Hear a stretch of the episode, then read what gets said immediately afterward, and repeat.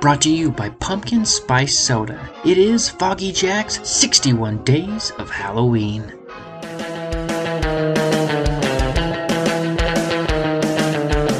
Hello, everybody. My name is Foggy Jack, and I'm the Shock Bazaar Mental Mentalist and the host of the Foggy Jack Live Podcast. Now, let's head on down to the pumpkin patch for more.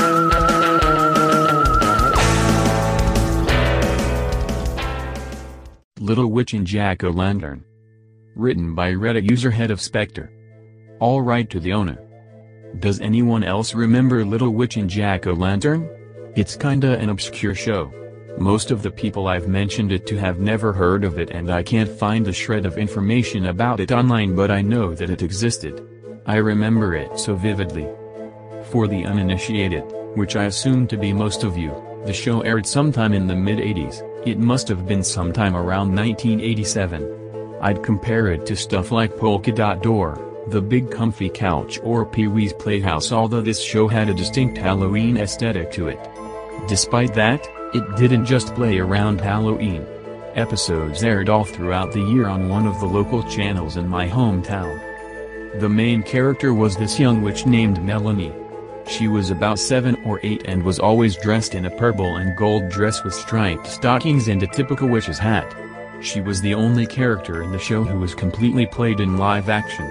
I think they switched out her actress once or twice during the run of the series because I remember a couple of different faces playing the role but the outfit was always the same and the little witch was always named Melanie. It's been so long though that I don't entirely remember. Anyways, Melanie lived in the castle of the great Jack-O-Lantern, the most powerful wizard in the world and naturally he had a Jack-O-Lantern for a head. I'm sure that part was explained in the show, but I don't remember what the explanation was. I think he accidentally cursed himself or something like that. Jack was played by a guy in a big red robe that trailed behind him. The pumpkin that made up his head was animated so that the grinning face carved into it would move and emote as he spoke. The animation wasn't great but it did the job well enough for a kids show. Jack had this deep, booming voice that echoed like thunder and I remember that it used to scare the hell out of me when I was a little kid.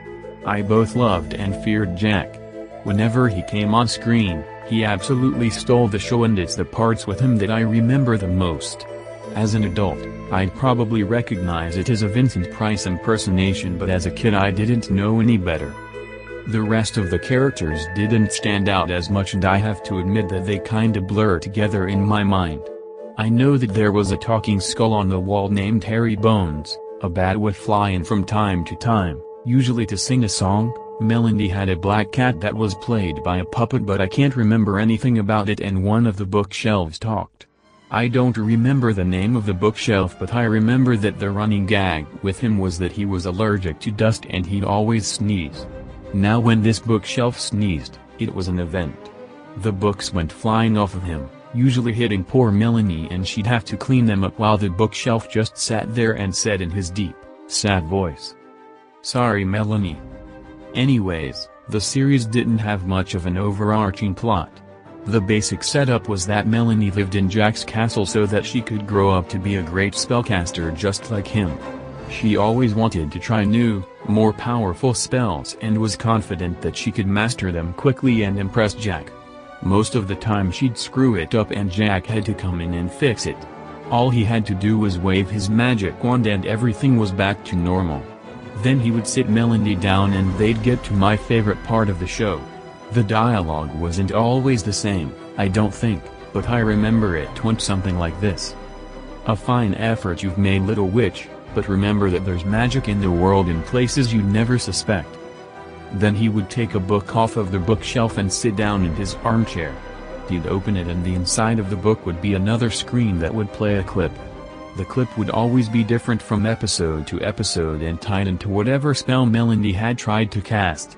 The one I remember most was from the episode where Melanie tried to conjure a banquet from nothing and the clip talked about how farmers raise animals for the food we eat.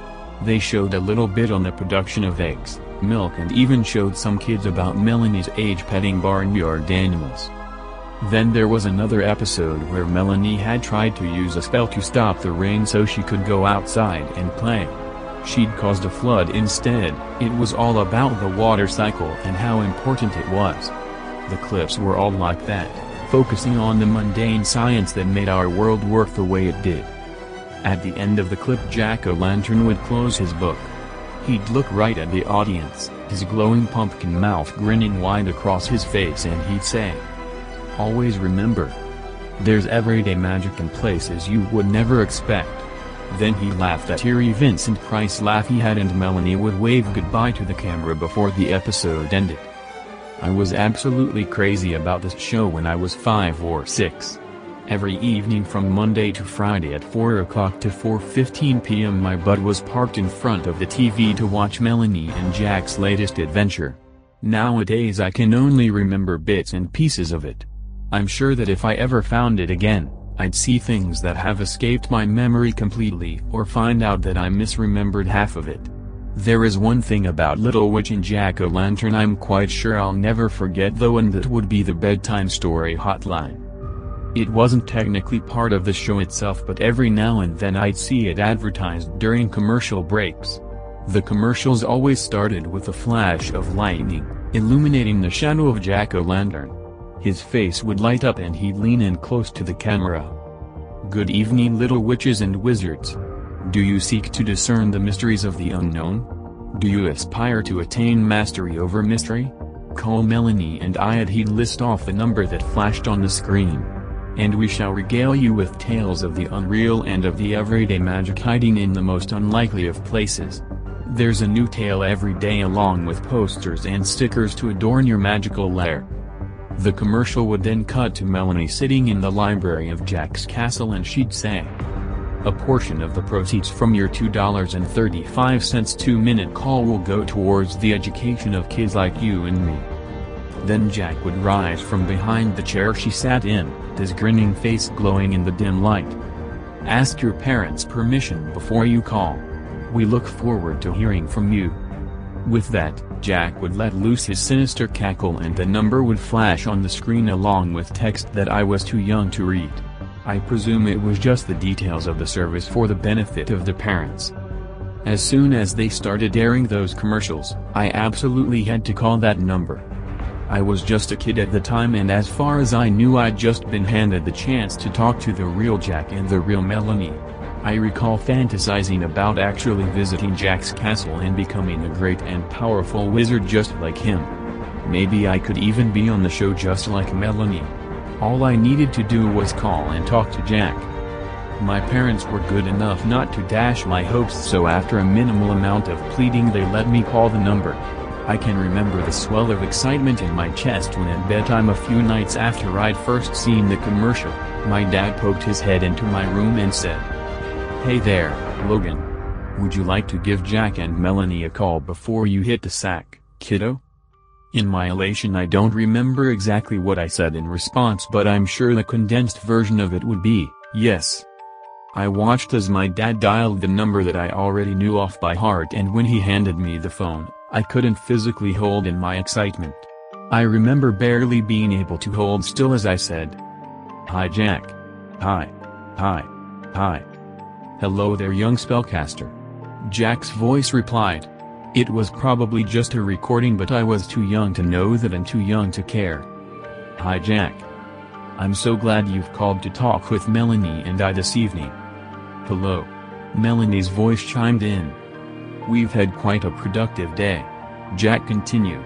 I think you'd be impressed with just how far Melanie has come with her magical skills. I found the perfect spell to clean the dust out of that old library so that Mr. Bookcase's allergies wouldn't be so bad. He was so grateful.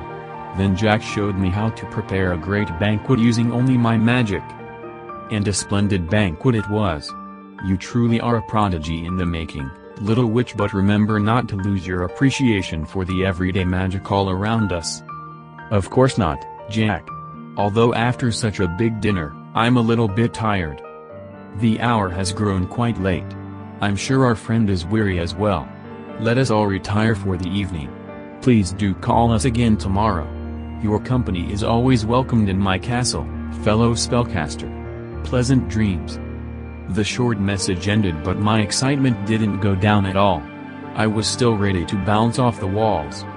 Even if I hadn't been able to say a word, Jack had still called me a fellow spellcaster and that was without a doubt one of the crowning achievements I'd gotten in my five years of life. As pumped up as I was, I was eager to hit the sack just so I could call them again tomorrow. Maybe I'd get to tell them about my day, that time. Maybe they'd even invite me to go to the castle. None of that was ever actually going to ever pan out but I was still at the age where I could believe it would and that was almost as good as it actually happening. The next night, my parents let me call Jack and Melanie again. It went about the same as it had the night before. The story was different this time, as Melanie talked about how she'd been working on a spell that could change the weather and had instead caused a hurricane inside of Jack's library. Even the greatest spellcasters make a mistake from time to time. Growth comes from practice, little witch. Jack had said. Just remember not to lose your appreciation for the everyday magic all around us. Of course not, Jack. Although after such a busy day, I'm a little bit tired. The hour has grown quite late. I'm sure our friend is weary as well. Let us all retire for the evening. Please do call us again tomorrow. Your company is always welcomed in my castle, fellow spellcaster. Pleasant dreams. Hearing the same closing line a second time was no less exciting than it had been the night before and before I went to bed, I begged my parents to let me call again.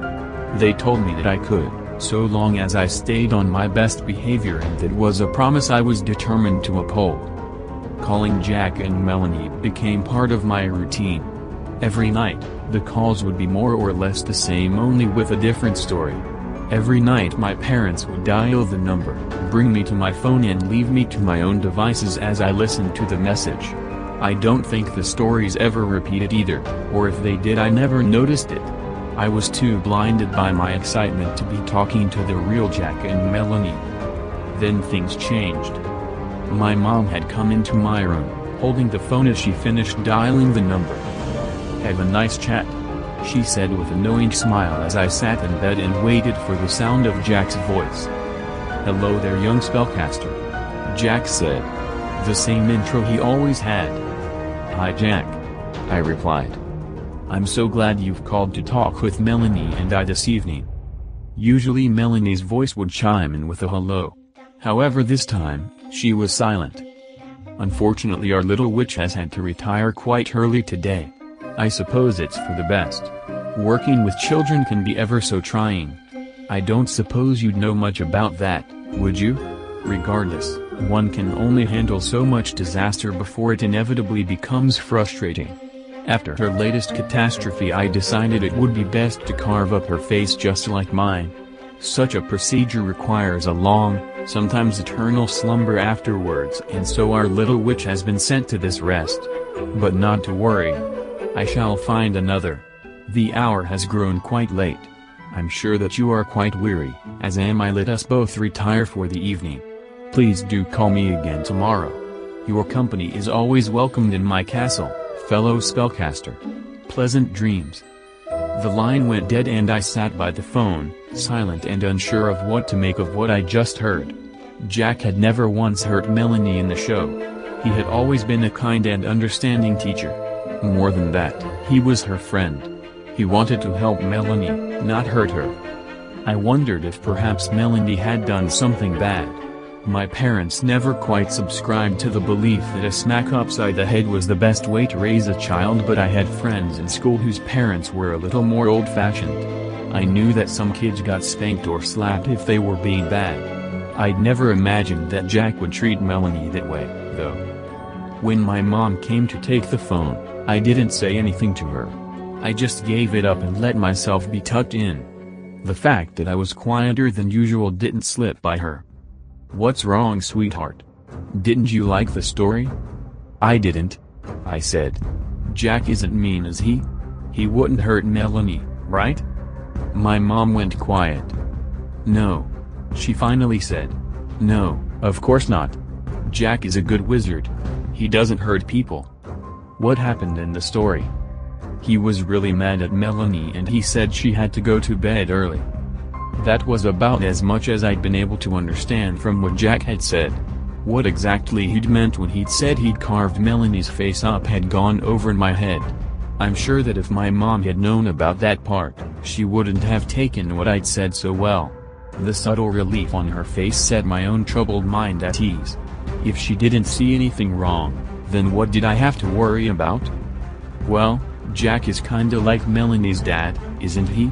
She asked. When people misbehave we have to show them that what they did was wrong. If an adult does a bad thing, then there are things that can happen to them to try and make sure they don't do those things again.